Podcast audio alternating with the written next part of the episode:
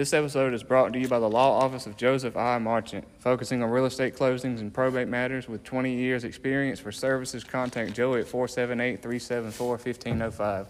Riles Drugstore is a locally owned and operated independent pharmacy with pharmacists that live in the neighborhood, know patients by name, and are dedicated to keeping you, your family, and our community healthy. They offer fast, friendly service with competitive pricing and free delivery to surrounding counties. Remember that Riles Drugstore also has Riles Outfitters conveniently located inside, a boutique that offers home decor, gifts, and clothing for men, women, and children. Shop local and make our community a better place to live. Call today at 229 868 6735 or stop by at 12 South 2nd Avenue, McRae Helena for any help with, with your needs. The Merchants and Citizens Bank is a proud sponsor of Throwing It Around. They have been a vital part of the local community since 1929. They offer traditional products and services that people have come to expect. In addition, they offer internet banking, mobile banking that includes mobile deposit, ATM banking, and telephone banking. For all your banking needs, call today at 229 868 5656 or find them on the web at www.merchantsandcitizensbank.com. Milton CPA Services LLC is your locally owned full service accounting, auditing, and tax preparation professionals. Please visit them for all your bookkeeping and taxation needs to help you help keep you or your family or business running smoothly. For expertise and peace of mind, call on them. Located in the old Security State Bank building in McRae Helena, call them at 229 868 5614 or visit on the web at www.miltoncpaservices.com. Vineyard Doodles. If you're looking to add a new member to your family, you can visit them on Facebook, Instagram, or on the web at www.vineyarddoodles.com. The Cannon Law Firm is a general law practice focusing on real estate transactions, family law, criminal defense, social security, disability, and personal injury. Call attorney Lee Cannon and his staff to assist you with all of your legal needs. With locations in McRae and Eastman, the Cannon Law Firm offers you big city expertise with the charm of small town service. And Jason's Fast Lube. Whether your passion is safety, luxury, adventure, or just staying on budget, let Jason's Fast Lube in McRae, Georgia, help you keep your vehicle in top notch condition. Jason and his crew offer oil change, rotate and balance, tires, wheels, electrical system check, and batteries. Make an appointment with your nearby uh, Jason's Fast Lube in McRae, Georgia, or drop or drop in today. Head on over to Jason's Fast Lube and get expert advice, world class tires, and great customer service. You can call them at 229 868 5344 and visit them at 200 Avenue, McRae Helena 31055. So, welcome in to our to episode 22 of Throwing It Around. It's great to see, uh, great to be here with you guys again. I'm here with Chris Clark, our one of our local softball coaches. But we're going to touch on some local softball. But the big topic of today is it's crunch time for college softball. The road to OKC has been paved, and now we have our final eight. So, Chris, I would like to thank you so much for sitting down with me. My pleasure. Glad to be here with you. Oh, absolutely. So, before we jump into that, I know um, hi- high school tryouts have come and gone. So, could, l- let's kind of jump into that a little bit and kind of go over that before we go into the OKC route. Okay. Uh, yeah, we had um, high school tryouts, and actually, this year I'm going to be kind of pulling double duty. Um, actually, the middle school is going to be my primary responsibility. Uh, me and Coach Jennifer White um, are going to be the head coaches for the middle school, um, but we're still going to help high school um, when we can. Uh, but yeah, we had high school tryouts, like I said, two weeks ago. Um, I think we had 22, 24, somewhere like that, uh, come out. Um, we kept 16, I believe it was. Um, but we, well, several uh, freshmen made the team uh, that were really impressive. Um, so I'm look, I'm looking forward to the season. I, I think we we had the possibility to uh, have a have a really good season. Got a large senior class this year. Um, you know, compared to last year where we only had one. I was about to say, I think didn't y'all only have We one? We only had one this past season. Yeah. I think this upcoming season there's five or six maybe. So Oh, wow. So a pretty big senior class uh, coming up for this next softball season. Oh wow, wow. And um, I and I know the for Telfair County at one time everybody got used to paving the road to Columbus. I know there was multiple years that we've made it back. So is there that solid confidence that we get back to uh, South Commons this year? Well, e- every year that's our Yeah. goal. Yeah. Um, You know that that's our main goal is to, is to make it to Columbus, um, and that's you know that doesn't change this year. Um, like I said, there's some new pieces coming in, um, uh, some changes. Um, some uh, we did lose one player that uh, transferred to another school starting next year. Um, but like I said, with, with what I what what we've got, um, you know, I, I feel like we have a good shot to make it back to Columbus this year. We come up a little bit short last year. Um, had some injuries that kind of hurt us throughout the year, and um, you know, but that happens to everybody. So you got to play through them. Um, but like I said, with what we've got out there, um, I think our pitching's going to be be pretty good this year. Um, so we we hit the ball and put some runs on the board. I, like I said, I, I think Columbus is, is very realistic for us this year. Awesome, awesome. Now that we've covered that, and we can jump into the main topic today. I know uh, final eight teams. I know earlier back in February, I think before it all uh, before it all went down, uh, a girl that did that did play at Middle Georgia sat down with me. Uh, she uh, decided to step away from softball to go into the nursing program, but we made our predictions as to who would have made it into OKC. So I want to go back in here. If I can, if I can sit down with her again, well, me and her will break it down. But let's get you, uh, let's, let's get your opinion on it. We made our own predictions, and now let's see how we both did.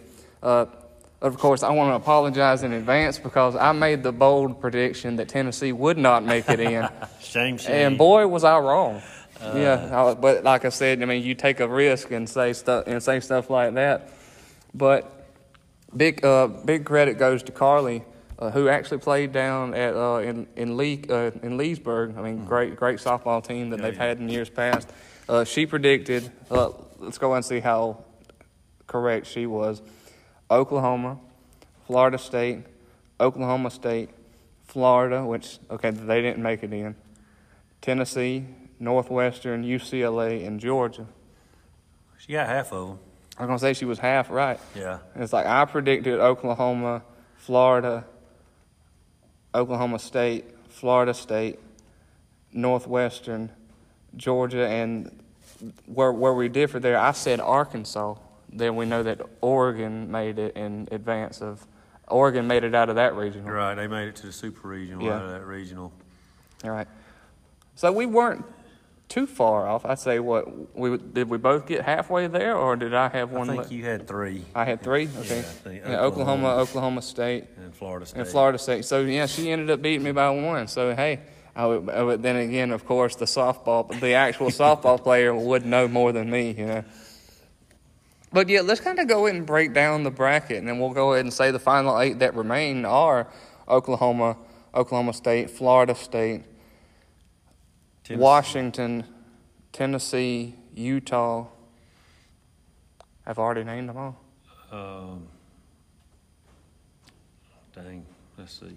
Uh, you got uh, Alabama. Oh yeah, Alabama. Yeah, they punched And, the ticket uh, last Stanford. And Stanford, yeah, Mhm. yeah.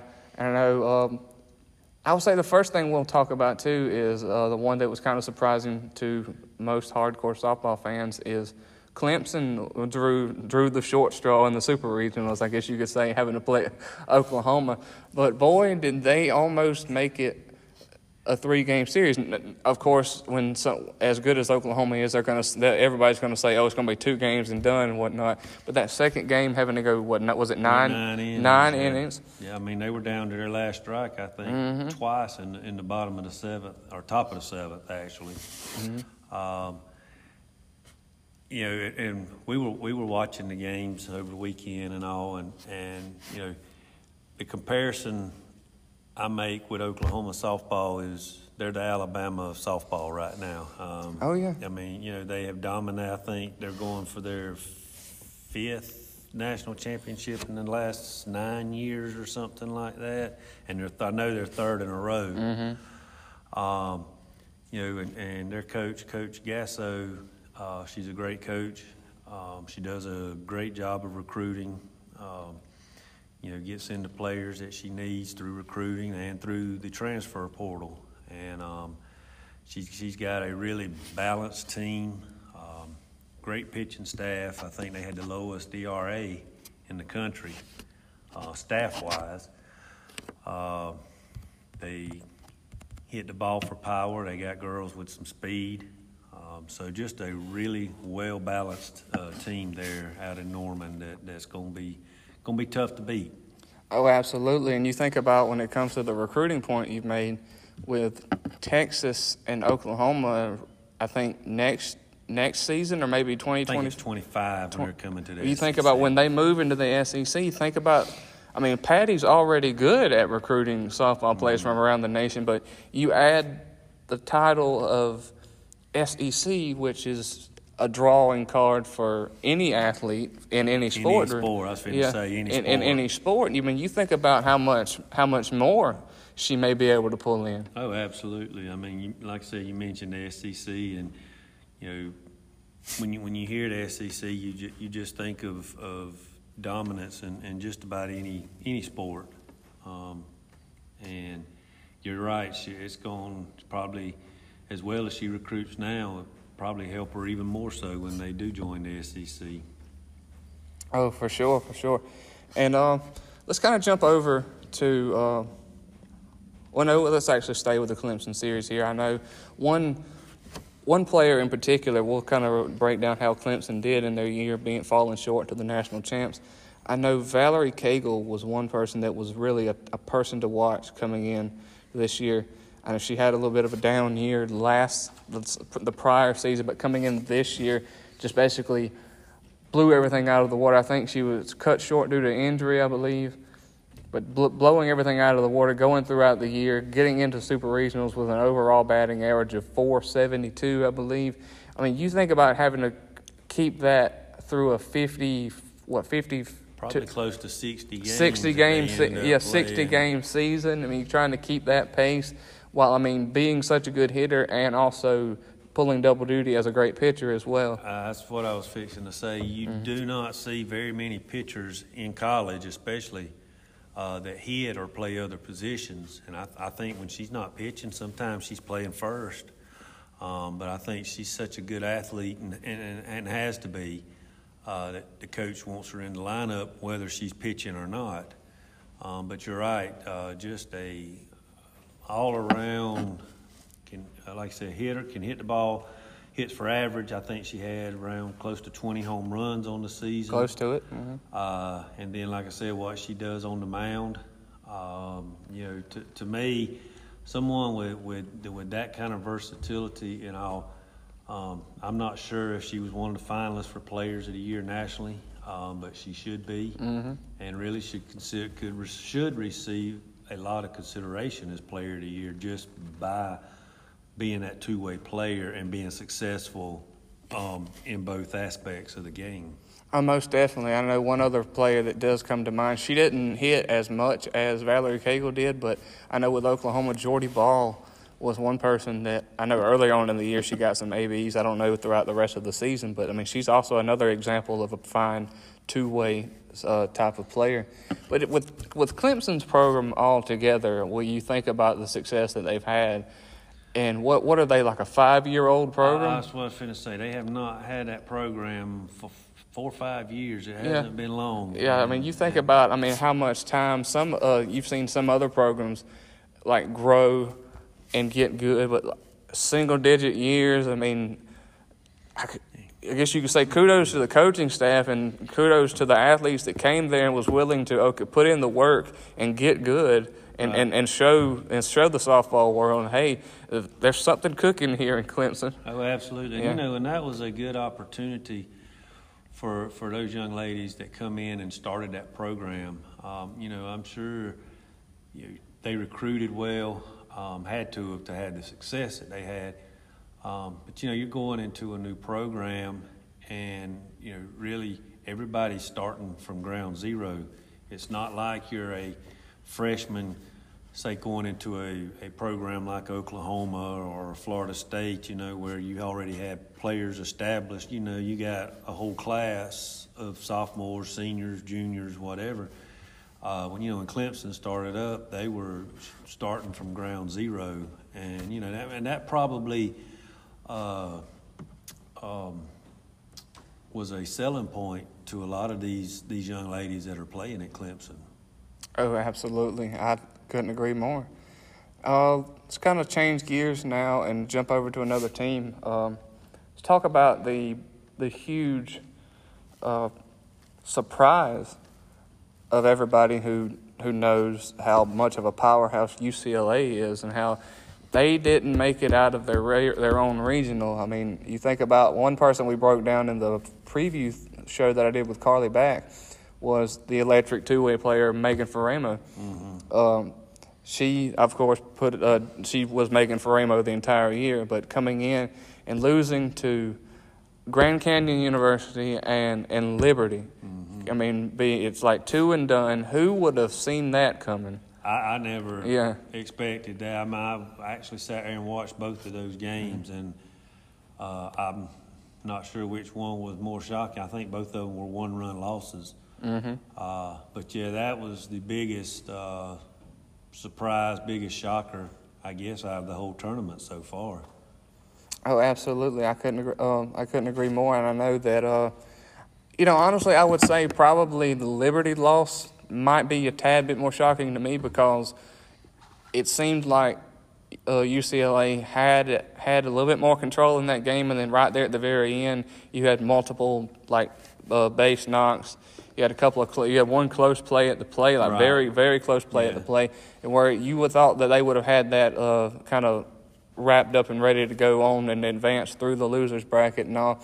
The Grand Canyon game I think that was like one swing changed yeah. it. I mean, I, if you want to call, if you want to, if you want to give the title of more shocking to that one, I mean, yeah, rightfully so. One uh, one swing changed the whole dynamic, but then you had uh, snowball effect against Liberty.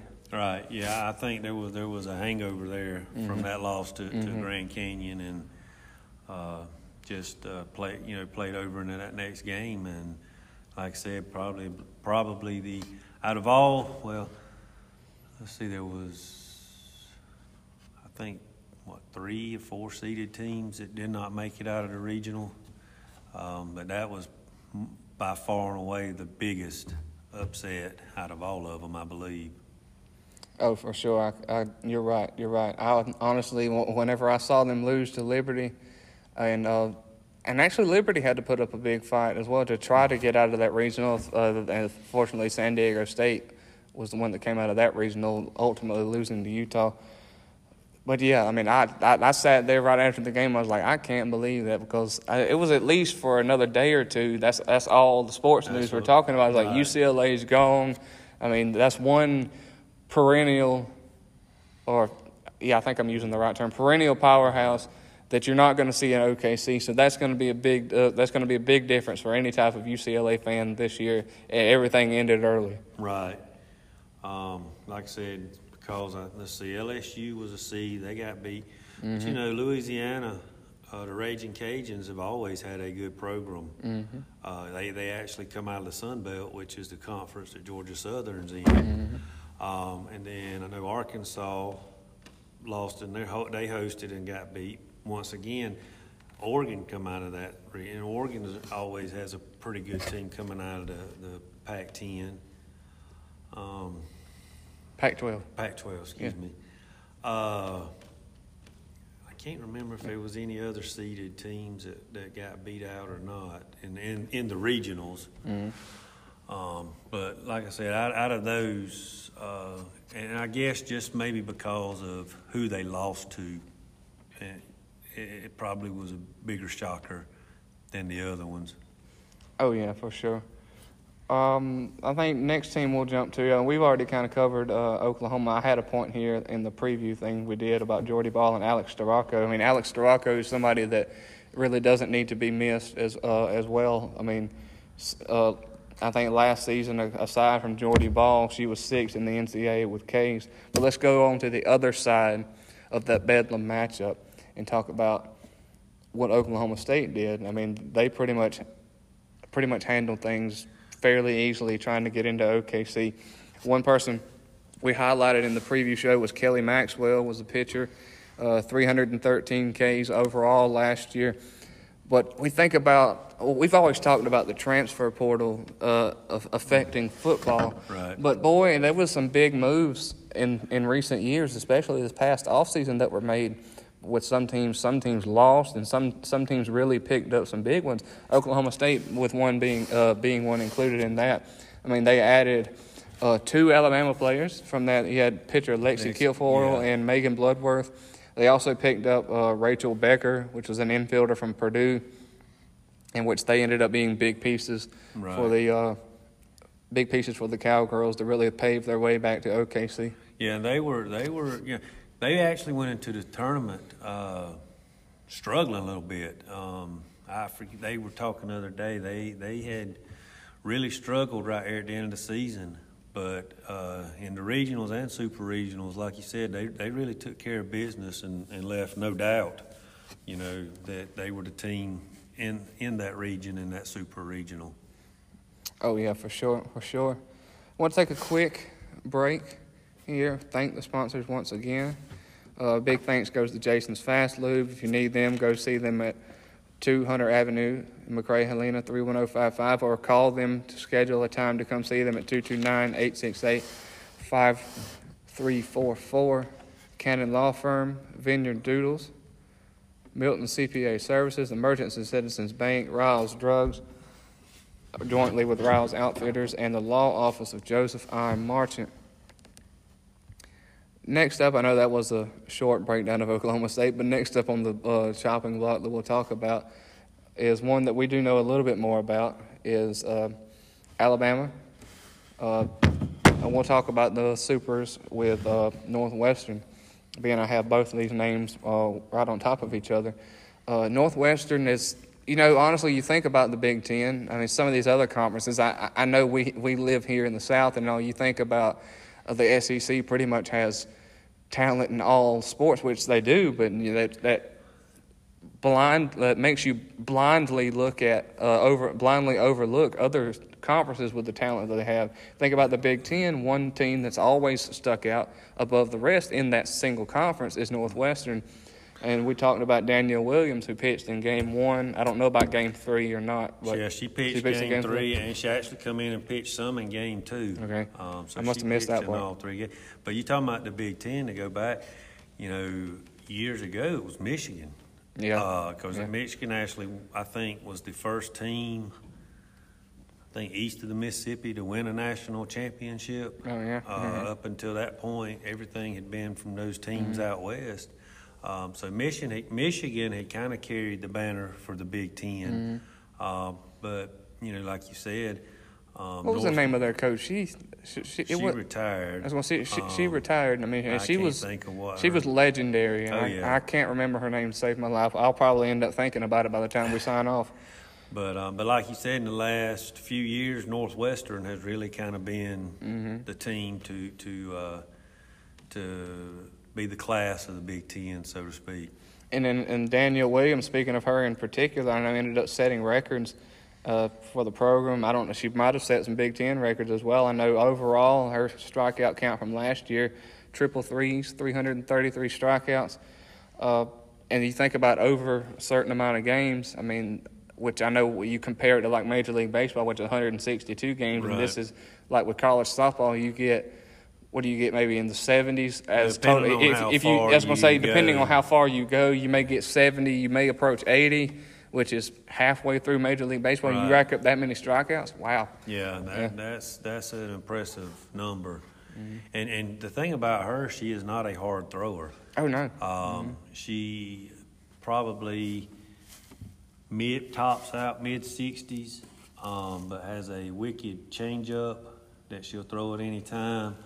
Locates real well and has real good movement on her ball. So that just just goes to show, you know, you don't have to throw it seventy four to be very successful. Oh yeah, for sure, for sure. I mean, when you think about that, uh, baseball examples being, I know it's kind of fallen by the wayside in both sports, but you think about softball, baseball, whichever way you want to look at it, is uh, velocity is the attraction these days where and the moment you see somebody who isn't throwing as fast but making your hitters look stupid, I mean that kind of that may want that may change your viewpoint just a little bit here. Right. Think about like in old times, like a Glavine and Maddux type effect. You know, I mean they not not that fast, but they knew exactly what to throw, wh- what to throw, when to throw, where to throw. Yeah, absolutely. Yeah. They, they might have topped out 91, 92 maybe On a good day. on a good, exactly. Yeah. But man, location and movement i- is is is killer, Mm. and and both of them had it. Um, but like you said, today it's all about velocity, and um, you know. A good hitter, if you you can throw 105 miles an hour, but if it's straight, eventually a good hitter is going to time it up, and it's going to go. It's going to leave a lot quicker than it came in. Yeah, and, and that's one thing uh, uh, the uh, coach could tell a lot of hitters too. I mean, if you're able to time it up that way, pitcher's doing half the work. Oh, absolutely. Yeah. Absolutely. Uh, let's see now, being we talked about Northwestern, I mean, Alabama being one of those teams that had to, uh, we'll go right into Utah after this. Alabama being one of the two teams that had to come from behind in the Supers, winning the winning game two and three. Montana Fouts, who go, going in wasn't in, wasn't entirely at hundred percent. I know in the conference tournament, I want was it in the South, where they were playing South Carolina when they did this? I think it was Arkansas. Arkansas- it might have been Arkansas, When oh, she, yeah. when she got hurt. Yeah, I think it ended up being diagnosed as a hyperextension of the knee, maybe. Yeah, something like, Yeah, something- something with the knee. Yeah. Well, they said they took her over to a uh, orthopedic doctor and they diagnosed it as like a hyperextension. But then again, I mean, you can see her come out with this big old knee brace and make you think, what the heck happened to you? Right. You know. And then, then again, you think about, I mean, just the overall grit Montana Fouts has. I mean, you've seen her in years past. I mean, she's one of just the, one of those hard knocks pitchers that's been amazing within the within the SEC, and she's made trips to OKC, being such being the good pitcher that she is. I mean, her overall delivery was kind of shortened a little bit. You know, Right. She made an adjustment that she Yeah. Mm-hmm. needed to make to, to be able to play. You know, and the crazy thing is, she she lost some of her velocity by Mm-hmm. doing it, but she was still throwing mid upper 60s. Yeah, I was gonna say, I mean- she was still hitting 66, 67. There was a, there was there was a time or two in this in I think game game one or was it in, or game two? I know game two, she, think in she game- come in in yeah. relief for, I think, finished it out the last it. two innings. I want to think it might have been game two. She was she actually was she actually got up and was able it was hitting seventy a time or two. Oh, really? Yeah, she was she actually was able to actually put a little extra oomph behind it. So I guess like as time went on, you know, I mean, she, she's not going to make that big of an adjustment between that last part of the conference tournament and then going into the supers. I mean, yeah, it's it's going to take longer than that to make that adjustment, but in that short amount of time to get herself back up in a newish technique, getting back up to 70. So, I mean, anywhere between 67 to 70. Right. I mean, that's a, that's great. Right. Yeah. Yeah. And like I said, she did. They they were showing. Uh, I, I can't remember if it was yesterday or if it was. It might have been Tuesday night's game or Saturday night's game when she came in. They were showing the difference between when she was healthy and now. And when she was healthy, that stride, her front foot, her stride foot was almost out of the circle, pitching circle. Um, because of her injury, her stride was not as far. As she wasn't striding out as far. But, you know, like I said, that's what good players do. And I know she wanted to be there and she wanted to play and would do everything because, you know, this is her last season and do whatever it took to, uh, to help the team and, and just a really gutsy and gritty effort by her and a great job by, uh, and I can't think of the other pitcher's name that, that had to carry most of the load in that super regional, regional, but she did a really good job for Oh, Alabama. Oh, absolutely. Coming in there and, and basically carrying that load shows you an, a very accountable, great, talented pitcher. And I know, uh, and of course, this injury to, Fa- to Fouts, I mean, I of course, we're not giving all the credit to Fouts here, but yeah, great, uh, great job going to her. We'll have to look up her name and uh, talk about it more later. I mean, I, if, if I remembered her name, I would have said it already. Yeah, and probably talking about Fouts, talking about and probably a, a big uplift and inspiration to that team to see her out there, you know, trying to go and, and doing the best she can, even though she was was injured or is injured. Oh yeah, for sure. Uh, let's see. Who do we want to go to next? Talk about Stanford. We haven't uh, we haven't touched on Stanford yet. I know uh, another Pac-12 team. I think overall the bracket, oddly enough, is dominated by the Pac-12 Three, uh, yeah, three Pac-12 teams in it: Utah, Washington, and um, Stanford, and Stanford. and then two two SEC teams, uh, two uh, Big 12 teams, and then well, uh, dang, who's the other one? I can't can't think off the top of my head. you got a Big Ten in there. Who was that? You got no, no, not no, not Big Ten. Uh, let's see. Oh, Florida State. Florida ACC. State, the ACC, ACC yeah. has, has one. So yeah. ACC, yeah. So you got basically four conferences Yeah, that- represented at, yeah, at the World Series. Which really isn't a bad thing. I mean, you got a little bit. It's a little bit more balanced. I mean, slightly dominated by the uh, slightly dominated by the Pac-12. But yes, Stanford. It's been a while since they popped up in OKC. I mean, it's how long ago was it? They- said whenever they clinched the ticket was it It's been a while. I 2000 can't remember exactly when the last time. No, I, I almost said 2014, but it wasn't that short of a time ago. Which, well, like, like 2014 wasn't a long time ago. It's almost 10 years ago. yeah. But uh, yeah, Stanford. Yeah, I, I can't recall. What's really been impressive with Stanford has been that freshman pitcher, Mm-hmm. um, and, I, and uh, I, don't, I can't think of her name, but uh, led the nation in ERA. I mean, Mm-hmm. uh, ERA I think under .4 or around .4, and, and that's just that's. I mean, that's incredible, and for a freshman to do it, and pitching in Mm-hmm. Oh, a tough, uh, tough conference like the Pac-12 and and what have you. Um, Mm-hmm. And I know one person we we highlighted here that I've got from my pr- prior notes is a pitcher, uh, pitcher by the name of Alana Vawter. I didn't I didn't hear her name come up as much, so I don't know. Uh, like I said, I didn't follow Stanford as closely as other teams, but uh, I'm not sure if she just didn't get as much time and if she had fell to an injury. I don't know what it was, but yeah, Stanford all around. That's going to be a big thing to see somebody you haven't seen in a while be there and really. Uh, basically issue a challenge to those who have been there most recently. Right. They, I mean, they get an opportunity to uh, make a statement right Yeah. out the box. Oh, exactly. they, they got Oklahoma. Yeah, they're the ones in, in, in the in oh here in OKC. They're the ones that drew the short straw now. and, and, and it's going to be really interesting to see. Uh, I'm sure Stanford will throw their ace, um, and it'll be interesting to see how she responds. Um, you know, like I said, a true freshman.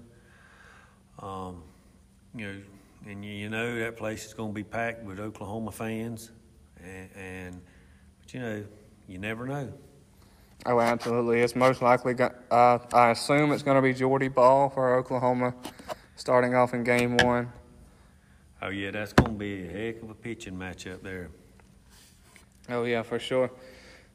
Talk about Florida State. Um, sadly, I mean, one of the, I, then again, I, I was I was happy to I was happy to see the S, uh, the SEC get well represented in uh, in OKC. I was hoping it would be alongside the Vols. I would hope it, I was hoping it would be. Uh, I was hoping it would be the Lady Dogs as well. Let's talk about Florida State for for a second here. I know one person who's it seems like she's been there forever, but I mean, you count it back, and it, she most likely is a fifth year, kind of like Montana Fouts, I would assume, because it seems like this has got to be at least her fifth year. Kathryn uh, Sandercock, pitcher at uh, pitcher at Florida State. I mean, the overall ace. I Oh, mean, yeah. I mean, she, she, she's not the piece of that whole team, but she's just one. Of, she's she's one cog in a big machine, you know. Well, you know, in the in the regionals, it went to the if game, Mm-hmm. um, and I forget who they played.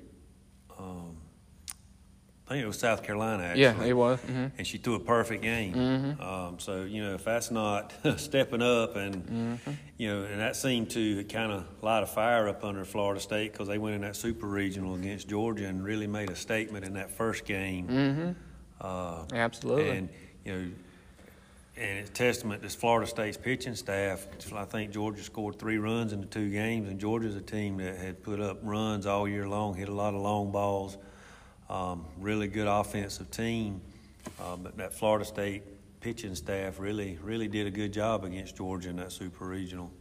Oh yeah, I, I honestly couldn't agree more. I mean, going back to like with regionals, you know, you know, if, the, this is just how selection committees go. And if you draw a good, if you draw a good regional, like in in your advantage, that's just how it goes. I mean, Georgia really only had to have I really only had much of a challenge with Virginia Tech. The other ones were not so much. So you kind of figured, okay, Georgia is such is is such a good softball team. They're going to come out of this regional.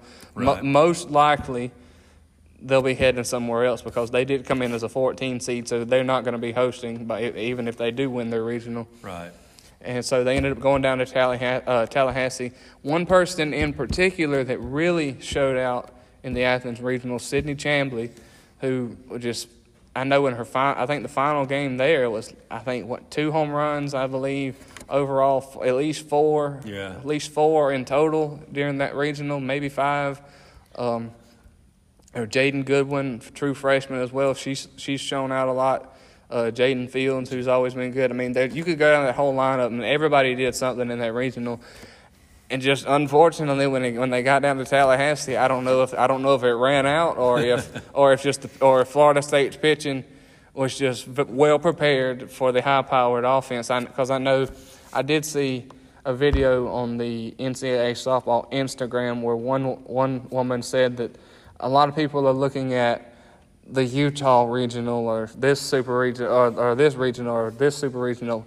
She, she said, but I'm really looking at the Tallahassee super regional because you think you've got great defense versus high powered offense, and that's just it's basically the heavyweight fight format, if you want to say it's. But a bit biggest bang for your buck. Okay, who's going to come out of this? Is it is the bats going to prepare uh, prevail over the gloves? And this was a case of where Mm-hmm. good pitching beat good offense, good defense, good Mm-hmm. pitching beat good offense, and um, And then right behind it, you got to say, I mean, then, then again, I mean, you look at Florida State uh, overall. I mean, I've always been so- softball wise. I'm, I've only been, I've always been a fan of Florida State softball. That might be the only, that might be the only thing about Florida State that's really in, uh, entertaining to watch because they're- they're the ones that had that's had the most success in the pa- in the past years. It's the Right. softball program. and once again, and I can't think of their coach um, coach's name. It's on the tip of my tongue. Florida State's Yeah, Lonni Lonni Alameda. Adamant, that's right. Um, but you know, like we talked about Gasso earlier at Oklahoma, she uh, Alameda does a really good job at Florida State. She she's been there a while, mm-hmm. and she's another one that bring, recruits well, and, and and it's just they're they're a solid team year after year. Didn't she coach the nas- the U.S. national team or some some somebody's national team a few years ago? I don't know if it was the U.S.'s or not. I'm I'm not sure. I, I, I don't know. Yeah, I'm not. I can't remember. She she coached somebody's national team. It might have been the U.S. because then again, I think Tony Baldwin at Georgia also went on as an assistant with the mm-hmm. U.S. It might have been alongside Alameda. She might have been somebody else's coach. But yeah, all around, I mean, Florida State's always been always been a team to watch out for. I think this year was 40, 40 years, I think, of having a pro, having a softball Right. program down mm-hmm. there. So that was that that was then again a big milestone this year. Hey, if they come back and win a national title in year forty for the program, that'd be huge. I think first time back in OKC for them since twenty nineteen. 18, I believe it was. 2018? I, I believe that's what they said. I believe, or maybe that was when they won. Maybe 18 was when they won the national championship. They said something about 2018. I was thinking, I was, I was pretty sure. The reason I was uh, kind of trying to confirm was because last time they went, they did, they did win the national title. I know It the one, been 18. yeah, then. because I know there was one play in particular. It was towards the end of the tournament. I know you could go look it up on YouTube. Third baseman comes in diving almost, almost right in front of home plate. Jessica Warren was the third baseman. I Mm-hmm. remember that play. Yeah. I mean, that was that was like the definition of give up the body type of play. You know. And another thing Yeah. with, with Florida State, you know, for years they've just dominated the ACC. You know, but with the emergence of Clemson with their program and Duke having a good program, uh, and, and um, Virginia Tech being, Mm-hmm. being a, a top 25 program. You know, that, that's made Florida State step it up a little, you know, a little bit more. Mm-hmm. It's, it's, it's Um, not as easy to cruise it's, through. It's more competitive, Yeah. uh, which is a lot of times is a good thing. Mm-hmm. Uh, you know, where you know if you just dominate year after year after year, and kind of kind of get complacent, uh, that could that could hurt you. Um, but like I said, with the emergence of those teams in that conference getting better, I think that really helps Florida State as well. Oh, for sure, for sure. Shit, now who all have we covered now? We've covered. Uh, just went to Florida State. Oh, let's let's go ahead and cover uh, the shirts you've got on now. Let, let, let's cover the Lady Vols. You know, uh, when it comes, I've had people ask me, and I've thought to myself of asking myself this own question as well about who's going to give, whether however much it is, Oklahoma the biggest fit or the biggest challenge in OKC. I mean, the the the answer that I gave uh, that I give, and I and I told uh, the softball coach at Middle Georgia, Becca Hewitt. You, I, I assume you know who she is. Um, I told her this, I, and this this isn't just because I'm sitting beside you, but I said I, I think Tennessee really has a great a, a good chance of being one to really put up a fight with Oklahoma because of how uh, about how well they have some pitching. I know uh, you got Ashley Rogers, who's the pitcher up there, and then you've got the ones behind her. Like uh, same same thing with Alabama. I cannot remember. Payton Gottshall. Okay, yeah. she, She, um, eh, you know, and and really, um, as good as Rogers has been this year, um, and I felt like she probably deserved Pitcher of the Year, didn't get it. Um, Gottshall has been, but because with, with Rogers and her uh, history of injury in the past, she did not pitch as much this year. U- Usually in a three-game set, she only pitched one game. Um, so she didn't throw near as many innings this year as she had.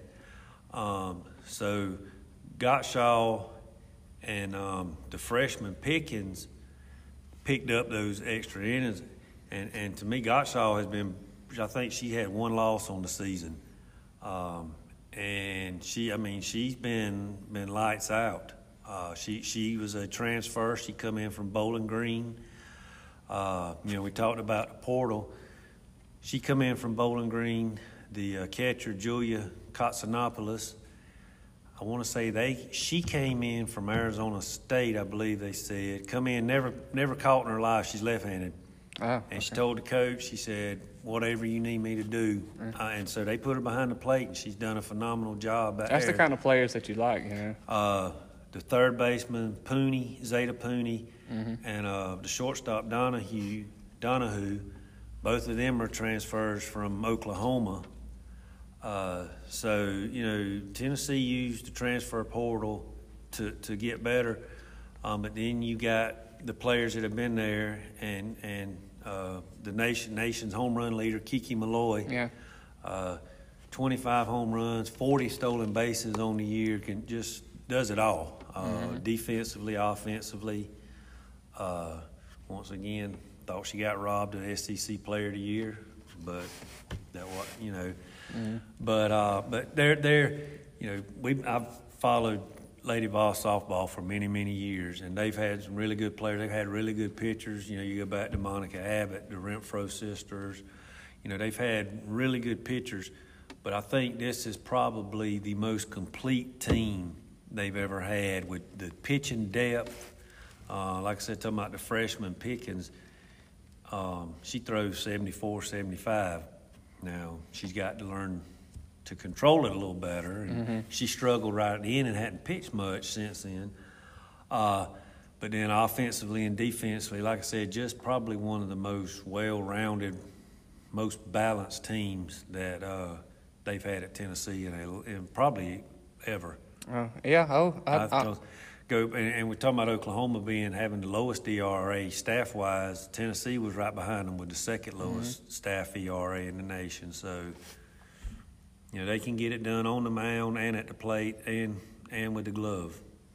Oh yeah, for sure. I mean, I, and you know we we'll, we'll go and stay on the coaches train as well. We'll say this is that I know not not too long ago. I mean, Tennessee ended up extending Karen Weekly's Mm-hmm. contract. So, I mean, so far, I mean, the season's not over yet. But at, if you look at how this season has gone, I mean, I'm sure what's happened this year really justified a contract extension. Oh, wouldn't you say? absolutely. And she's Yeah. one of the, you know, her, her husband, they were co-coaches up until Yeah. a couple of years ago, and then he retired. And I, I really feel like this is this is one of those situations to where she'll be coached there as long as she wants to be Mm-hmm. coached there, unless something just drastically happens. Uh, she's been there so long and have done such a good job. Uh, you know, it's one of those, like I say, one of those situations to where sh- she'll be there as, as long as she wants to be. Got you, got you. And uh, see, who else have we not covered? Oh, that's, I was going to say you already brought her up, but that was that was going to be my next point. Is Kiki Milloy also center fielder? Am I right? I had to be sure I had her position right. Yeah, absolute, absolute beast of a of a softball player. I mean, I mean she she, she started off the year. I mean, I, and she really, of course, you know, everybody's got a slump somewhere in the year. I know she probably hit one somewhere during the year. But I mean, all the way through, I'll go back to the point about Valerie Cagle. I mean, consistently being a good hitter Right. while also not slumping, uh, uh, not slumping defensively as well. Right, and and you know, it's in her blood. Her dad was an All-Pro uh, football player, law, law, lawyer Milloy. Uh, was, I think was a defensive back. I know he played with the Patriots. Pretty sure. I'm not sure if he played anywhere, but had a long career. And then her mom was a uh, All-American track star. I think they said at USC. So you know, athleticism runs in her blood. But like you said, you know, you don't see many leadoff hitters. And she didn't bat leadoff the whole season, but for the most part, she did. Uh, you don't see many leadoff hitters leading the nation in home runs the way she has. Oh, for sure, for sure.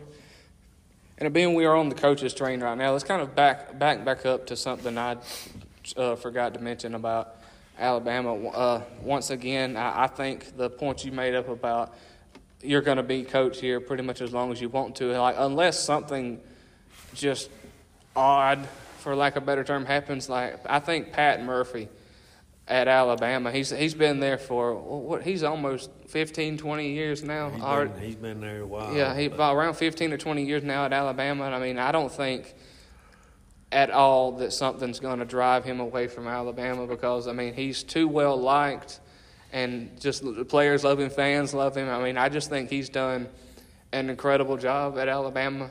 Uh, once again, I know as a Georgia fan, well, you know, a lot of people like to talk trash about Alabama as well. I know. Uh, I, I think I even told Michaela. I said, Alabama quite uh, quite possibly their softball team might be the only thing I have interest in. it kind of goes back to with Florida State. I, Right. I honestly, I mean, as a, I mean, Georgia, Georgia and Florida State don't re- uh, they don't really have what you would call like tra- trash talk battles per se. But I know in recent years, football wise, you know, Georgia and Alabama has been the thing to to watch out for. But Alabama softball really might quite might possibly be the only real thing I, I, have interest in, which is rightfully so because of the players they have. You go back and think about Ashley Prangy, Jenna Johnson. Uh, Mad- is it Madison? Allie. Allie Shipman. Allie, yeah, see, Allie. she was a uh, she was at Tennessee. Ma- Her sister Madison played at Tennessee. Allie went there for a couple of years, and then she transferred to Alabama. So I think she's a sixth year senior. She took advantage of that COVID year that, Okay. that they gave them. But you're right, and you know, we were watching them play this weekend at the house, and Michaela was home. And you know, one thing we, we, we mentioned is you know you know how during the game they'll interview both coaches, you know, about midway through whatever. Um, but to me, just hearing him talk and, and inter- being being interviewed, no, he just seemed he seems so humble too. Uh, you know, but uh, yeah, he, he's he's done a fantastic job there at, at Alabama, and you know, like you said, he, he's another one that, and you know, unless something comes up, you know, and you never know, he, there may be a dream job out there that he desires, but unless something like that happens, yeah, he'll he'll Yeah. be there at Alabama as long as he wants to as well. Oh, for sure, for sure. I mean, and by no means are we putting the. I mean, by no means are we putting the SEC here as both of our favorite teams are in said conference. We're not putting that on the high horse, but you may, you, you bring up the point of a dream job. But at the same time, I mean, is there any, is there any job up there, uh, any job out there in the softball world that really could pull him away from Alabama? Uh, nothing that I, I mean, I was I, gonna- you know, I don't right. know if he has ties Ties to somewhere. another Yeah, school right. Somewhere yeah. or whatever. Yeah, I but, understand. Uh, but right now, I, I don't see, I don't see it. No, no, I don't either. Uh, let's run it back to what we've covered so far. We've gone to Alabama, we've gone to Tennessee, we've gone to uh, Oklahoma and, and Oklahoma State, Florida State. Who have we not covered? We talked about Stanford, Talked about Stanford. so I guess that leaves That's- that's- Washington and Utah. Washington and Utah. Uh, let's talk about Utah. Being uh, we don't have much to talk about with Utah because I mean you and I both don't follow the Pac-12 as closely. I know Washington a little bit better than uh, Utah, but Utah come in and uh, they were one of the surprises.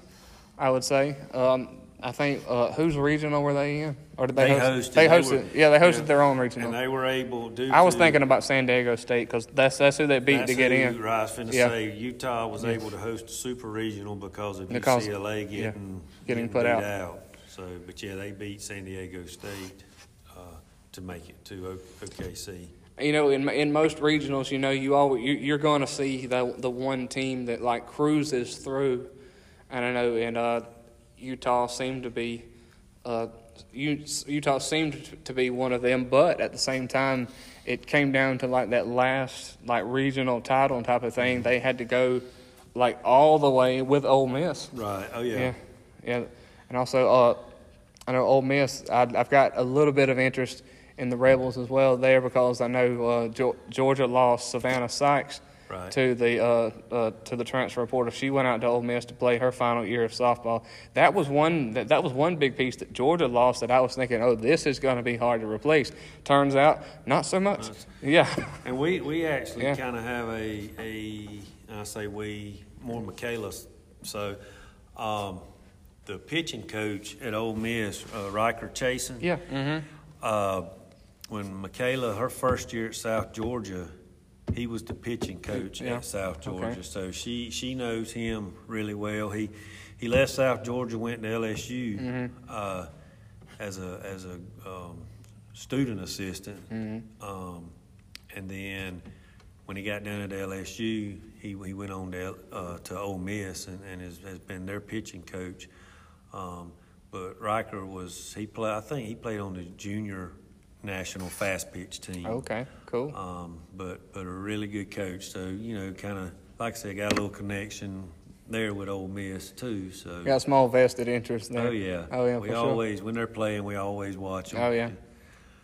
Which of course it comes down to. I mean, if for like we go back to the point of like where we live, if you've got some sort of SEC softball come on there, you want to watch it. Oh, yeah, whoever's absolutely. playing. But if you've got a little extra connection, like somebody you know, just uh, you're a fan of a certain player, yeah, it's going to make it a little bit more entertaining. But yeah, uh, I know Ole Miss, they uh, they actually went the distance and sadly fell a little short with Utah. Right. And uh, Utah was one of those that you really didn't hear a lot about in recent years uh, with the softball talent, but they pulled through and were able to um, make it into a super with the Los Angeles uh, winner or UCLA. Let's let's be specific, I guess. Uh, the UCLA regional winner, San Diego State. They're the ones that seemingly cruised on through. Right. Yeah. Yeah, they, they- never had to play UCLA. I was going to say they they never touched they, UCLA. They never touched. That's exactly Yeah. right. Which uh, I guess they- bit- I guess they can say big. You might want to send send a thank you card to Liberty and Grand Canyon.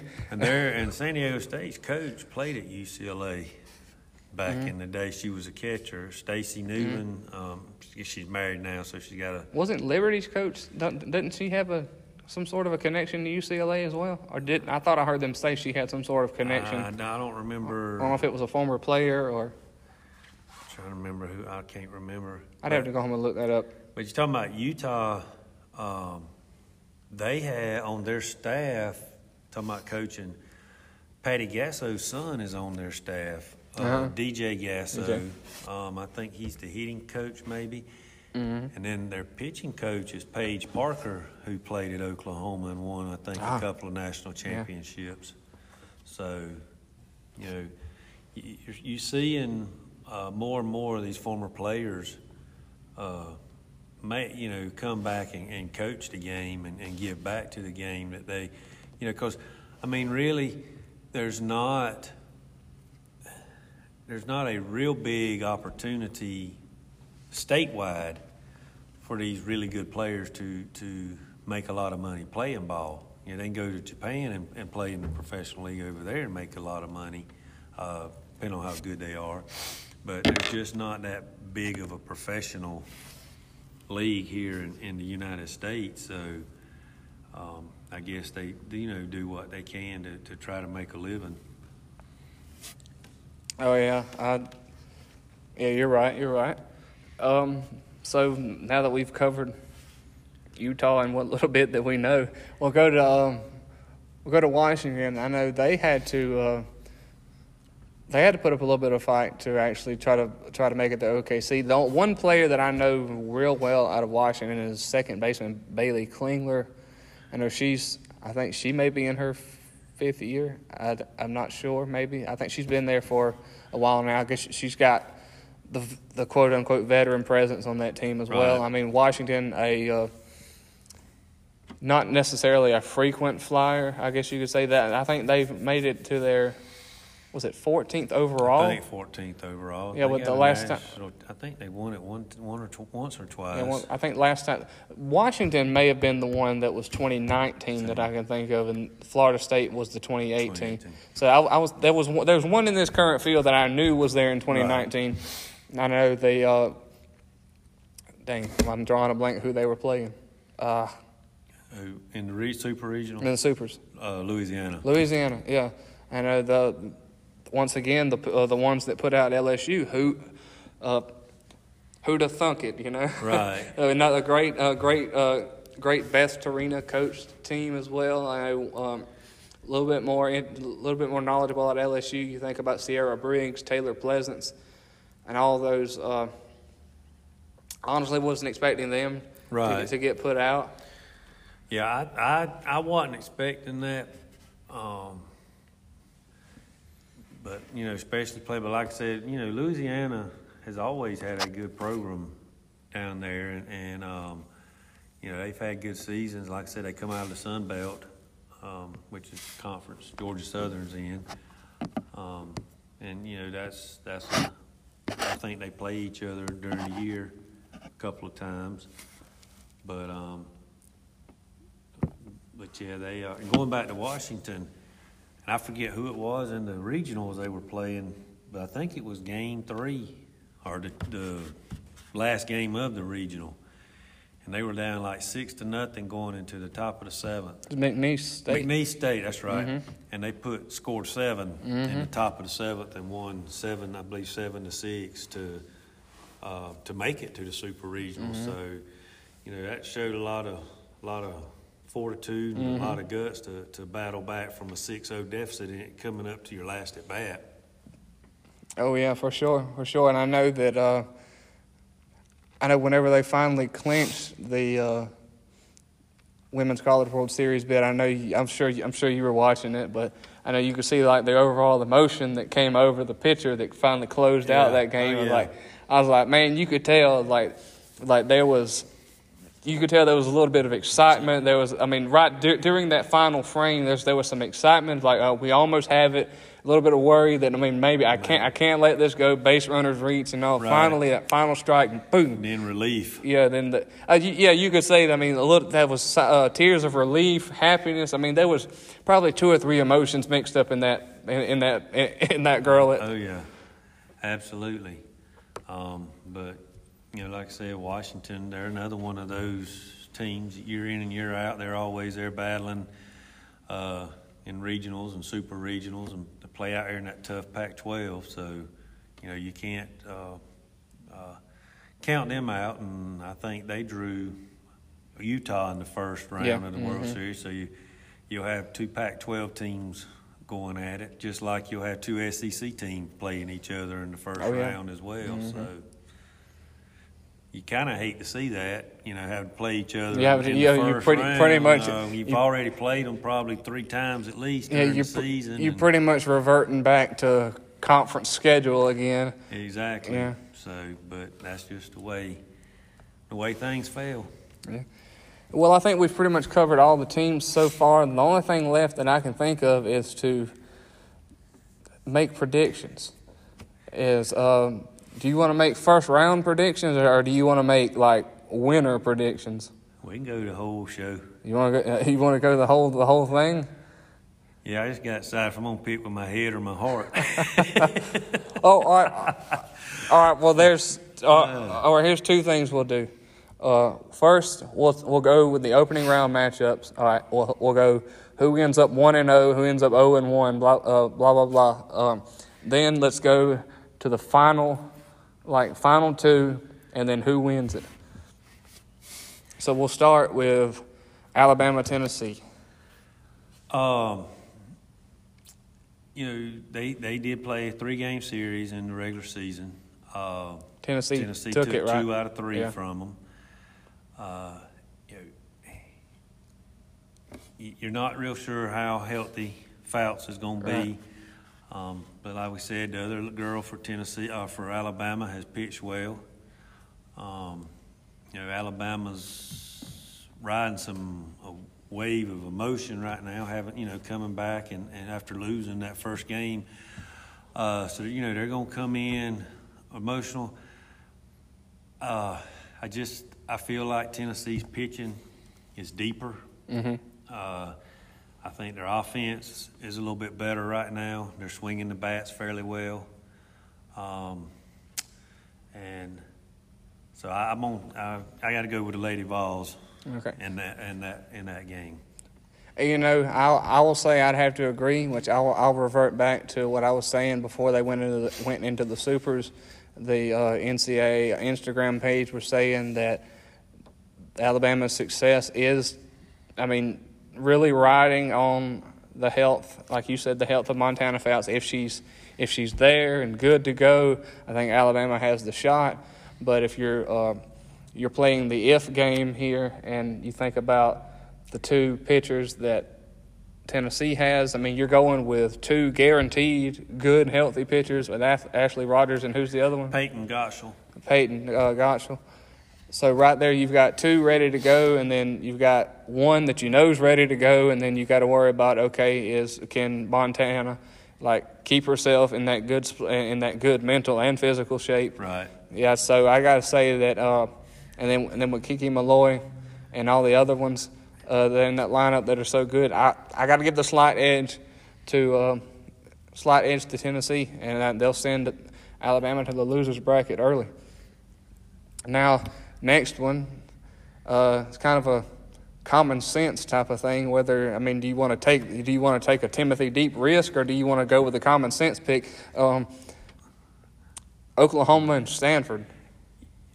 I'm I'm gonna go. I feel Oklahoma's gonna win. Yeah. Uh, they're probably the better team. Uh, and I have not seen this freshman for Stanford Mm-hmm. pitch. Uh, yeah, but when you go a whole season and your ERA is under 0.5, Mm-hmm. um, I mean, they say she's the real deal. It, I, I'm interested to see how she fares against that Oklahoma squad. Um, like I said, I, Oklahoma should win. I feel like Oklahoma will win. Um, but I think it may be closer than, than what, you know, I, I, I don't know that Oklahoma's going to go up there and hit four or five home runs and put nine or ten runs up off of her. So Oklahoma, but in a closer game than probably what most people would expect it to be. Yeah, you're right. I'm thinking this is going to be a, a lot like game two with Clemson. I mean, I'm not talking about like one run type of stuff. I'm talking about just like staying with them, with a, probably right to the very end. I think uh, Alabama. I think Oklahoma is just that well well oiled machine type of team. You know, I think that they're going to last longer, and if it gets into a not not a necessarily track meet per se. It's not going to be like a track meet and runs. But I'm talking about who who has the endurance to go in a bang in a back and forth type of game th- through th- through the whole through the whole show. Right. I think I think Oklahoma just can last longer, and I think as the game goes on, I think that they're just not going to be as winded as Stanford. So I think Oklahoma would take that. And another thing with Oklahoma uh, is the experience of being there. Yeah, Uh, that too. I hmm mean, you know, and talk about that freshman pitcher for Stanford. You know, there's got to be some nerves, and, and not just for her. Uh, you know, for team. You know, Stanford hasn't been in there, been there in a while. You know, Tennessee has been eight years since they've been. It's 2015 was the last time they've been there. Uh, you know, so you know, there, there there's going to be nerves, uh, and and but you know, Oklahoma's been there. Uh, they got the the World Series experience, uh, and between them and, and Oklahoma State, you're going to see probably a lot of uh, uh, whatever color that is for Oklahoma, and the orange for Oklahoma State in Like the a stands. like a maroon It's going to be like it's going to be like home games for Oklahoma and Oklahoma State, and that's you know, and that's another issue to, to Yeah, pretty much. with. You've got But- all these other teams that are flying in, uh, so you're basically worrying about, um, of course, jet lag's going to play a uh, probably going to play a little bit of a role in this, but also you think about those two teams taking a quick bus ride. You know? Oh yeah, oh yeah.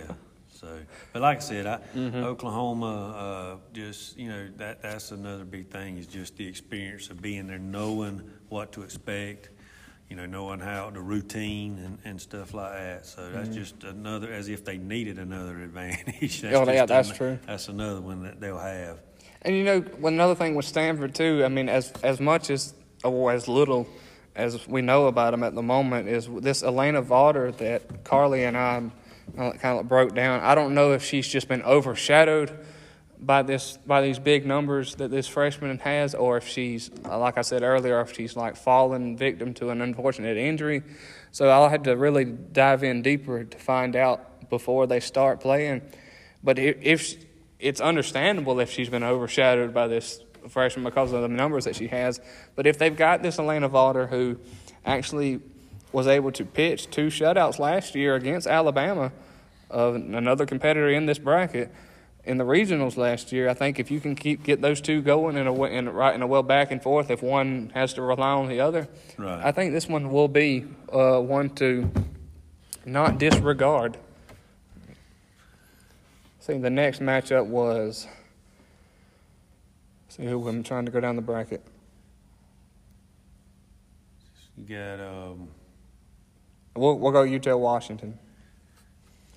You know, as uh, I'm slightly more of a fan of Washington, so just from the fan perspective and watching them having come back against McNeese State, you can see that they're able to come from a deficit. right. I, I got to go Washington. Yeah, I, I, I agree with you on that, and and you know I'm not sure when the last time Washington's been, but I'm sure it's been they've been there since Utah's been. Yeah. And once again, just go to the you know the kind of ex- what little bit of experience maybe that some of them have, but uh, yeah, I'll go with Washington as well. And the final matchup is uh, Florida State and Oklahoma State. Yeah, Florida State and Oklahoma State. That will be another great one to watch. I know you come, you look at, uh, you got some offense and you got some great offense versus, and both both both have great offense and defense, well balanced team. I mean, this one to me is along the difficulty level of picking Alabama and Tennessee. You know, Right. I mean, you don't necessarily have a, a question of health with anybody along along the lines of what Alabama has with Montana Fouts, but uh, I gotta say that with the hitters that I've seen Florida State have, along with Kathryn Sandercock and the other pitchers that they have, I mean, I gotta say that uh, Florida State will take this one in a semi close one.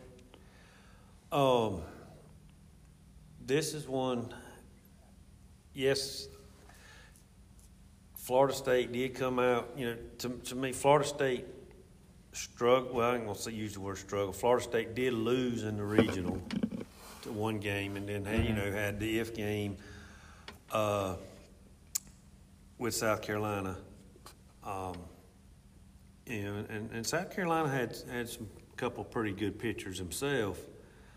Uh, One being one being the uh, great Donnie Gobourne around 73, she can- 74. She can sling it. and then also you have Carson Oates as well as being that being that legit number two. Um, so I think Florida State maybe faced a little more, a little tougher competition in the regional and the super regional. Uh, so, you know, and, and like I said, Oklahoma State, they just, they dominated their, their regional and super regional. Uh, it's kind of, like I said, it's, it's kind of a toss up. Um, but I'm gonna go against you on this one, and I'm Okay. gonna go. I'm gonna go with Oklahoma Oklahoma State on this Hey. one. I just, I don't know. There's just, just kind of a gut feeling Right. uh, on that, the way they're playing and, and, and all. You know, and momentum's Mm-hmm. big this time of the year, especially. You know, and um, they just uh, uh, been playing really well in, in these last couple of weeks. So I'm gonna go with O- Oklahoma State. Okay. Well, hey, which basically, I'll, I'll kind of go with the comparison. I know you, if for those that watch College Game Day a lot, you know, Desmond Howard has said this a lot about about picking football games. It's like, man, get a coin and flip it. Right. You know what I mean? And I, and you're right, and, and really, um, th- those two games, the Tennessee, Alabama, and, and uh, uh, Florida State, Oklahoma State game, are, are pro- as they would say in football, with lines pick'ems.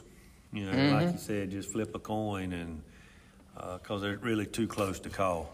Right, right. And now that we've brought it down to who ends up jumping into the winners and losers bracket after round, we'll call it round one.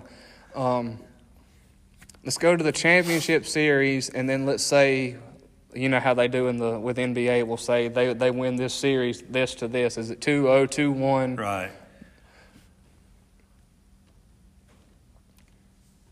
I f- it's hard to pick against Oklahoma, and Yes, very. I, I really wish I wish Tennessee was on the opposite side of the bracket as Oklahoma. Uh,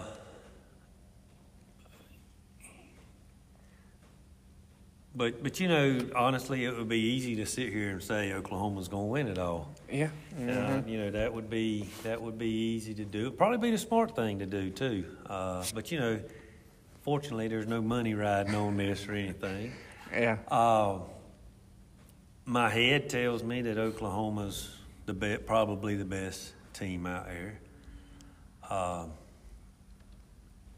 but I, I'm gonna, I'm gonna say I'm gonna go and say, even though they're on the same side of the bracket, that Tennessee comes out of the losers bracket. Tennessee beats Alabama, loses to Oklahoma in that 1-0 game. They come back, they get to Oklahoma in the championship series. And I'm gonna say Tennessee takes it two to one. Two to one. Yeah, pro, pro, like I said, I'm, I'm, I'm more, I'm probably picking more with my heart More than with my heart. head. More with your But you know, you got to go with your team. And like I said, now, Okay. now if there was money involved, it might be different. It might be different, or I'm gonna use di- some, uh, I would probably pick with my head if I was had money right. Right. I mean, that, that right there puts it as you having to use some logic. Uh, know? yeah. oh yeah. Oh man, you know, I mean, doing stuff like this. I mean, you know how sometimes we've done it during football season. How well, like we keep standings and all through the entire season and all. This is like a one-time thing, but th- that doesn't make the choice any less hard. You know. But I, I'll have to say that. You know, logically speaking, I'm going to say that Oklahoma, as as as much as as good as they are, you know, you're going to have big fans there, but then you're going to have big big critics there as well. As like they, they go, they're most like there's going to be somebody there watching, wanting somebody to beat Oklahoma. You know, oh, The- yeah. absolutely. Yeah. Probably everybody outside of those wearing the maroon. Yeah, yeah, exactly. Uh, Probably everybody else aside from them. Yeah, you're right. But I'm going to say that we're going to have a championship matchup of Oklahoma.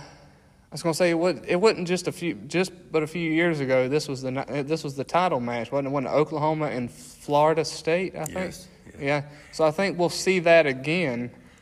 I, I was, I was, that's what I was Yeah. gonna say, that really Yeah. and truly, in all honesty, Mm-hmm. that's probably where, how it's gonna come down, what it's gonna come down to. Mm-hmm. Uh, like I said, if I was, if I was picking with my head and had to put money on it, I, I would agree with, Mm-hmm. Right. with what you're saying. Yeah, I would say that we're probably going to see again after a handful of years a Florida State Oklahoma matchup. I'm going to say as that Florida State's going to have to go, have going to have to get by. You know, I you know I will say that Tennessee will fall short of the championship series. That that Florida State's going to get by Tennessee, and they'll end up playing Oklahoma in the finals. But at the same time, I know uh, I'll revert back to a conversation I was having with uh, Coach uh, Coach Hewitt about the ch- the tournament right when it began, about who who who has the chance of possibly upsetting the, the big the big girls per se, and I would say that it's gonna it. I'm saying it's gonna be a two one final. Florida State will take one of them, but I think Oklahoma is just a little bit too good. You know, I think they just uh, had a little bit of an off game with that Clemson, uh, with that Clemson game. I think that they're gonna they're gonna fix those flaws per se, and I think they're gonna come through. They're gonna have some tough uh, have some tough matchups in there, but I don't think they're gonna have uh, a problem locking up another title. As much as you know, as bad as people want to see another champion, they Oh, want yeah. they want to see the Queens dethroned. Oh, yeah, But I think, but I think Oklahoma is just a bit too good because, uh, like, uh, uh, I've spoke with it before. I've, people say that they're so good that it's unfair. Oh, Yeah. abso- absolutely, Yeah. absolutely. Like I said earlier, you know, you you you look at them and you compare them to what Alabama has done Mm-hmm. in football over, you know, the past what 12, 15 years. Mm-hmm. Uh, you know, and and so it, it's it's going to be tough to beat them. Uh, I mean, they I'm sure they're a very large favorite going in. Mm-hmm. Um, but you know, you got to step between those white lines and, and play the game. They don't play it on paper, so uh, you, you never know. Oh, absolutely. So to recap we've recapped all eight teams and their road, and somewhat of their somewhat of their road to OKC. We've talked about who goes who goes to each bracket at the end of round one. We've recapped who's making it to the finals, and we have picks of a three-peat and a Tennessee upsetting Oklahoma. Which, as I've said before, I, I hold the opinion that they may be the one. If if there's somebody there to do it, that they very well may be the one because of like how good they are on each side. You think about the hitters. We'll go. We revert back to Kiki Milloy, but there's other ones on there as well. That's not. It's not just Kiki, and then Ashley Rogers and the and the and the ones behind and and the ones behind her as well. So, well, I mean, with that being said, I think we've talked for a good while now. I don't think there's anything else to break down, so we'll just go ahead and sign this off. Now, I want I want to say we'll end it with this. I want to thank y'all for tuning in, listening to episode 22. And I want to say, being that it is Memorial Day, we'll end this on a. I, usually end it with quotes. I want to say, John fifteen thirteen says, "Greater love has no one than this than than someone to lay down his life for his friends." So happy Memorial Day to you all, Chris. Thank you for sitting down and talking softball with me. Of course, you know you and I both love it. And I mean, we could sit here for another. We've gone over an hour. We could sit here for another hour. We could, I could talk it all day long, Yeah. Mm-hmm. but I, appreciate you asking me to be on here, and I, I have enjoyed it. And so thanks. Oh, absolutely. And once again, thank you guys for tuning in.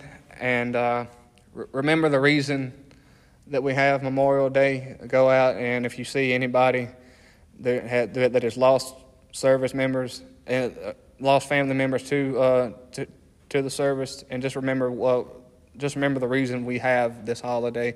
So once again, uh, thanks for tuning in, and I'll see you next time on episode 23.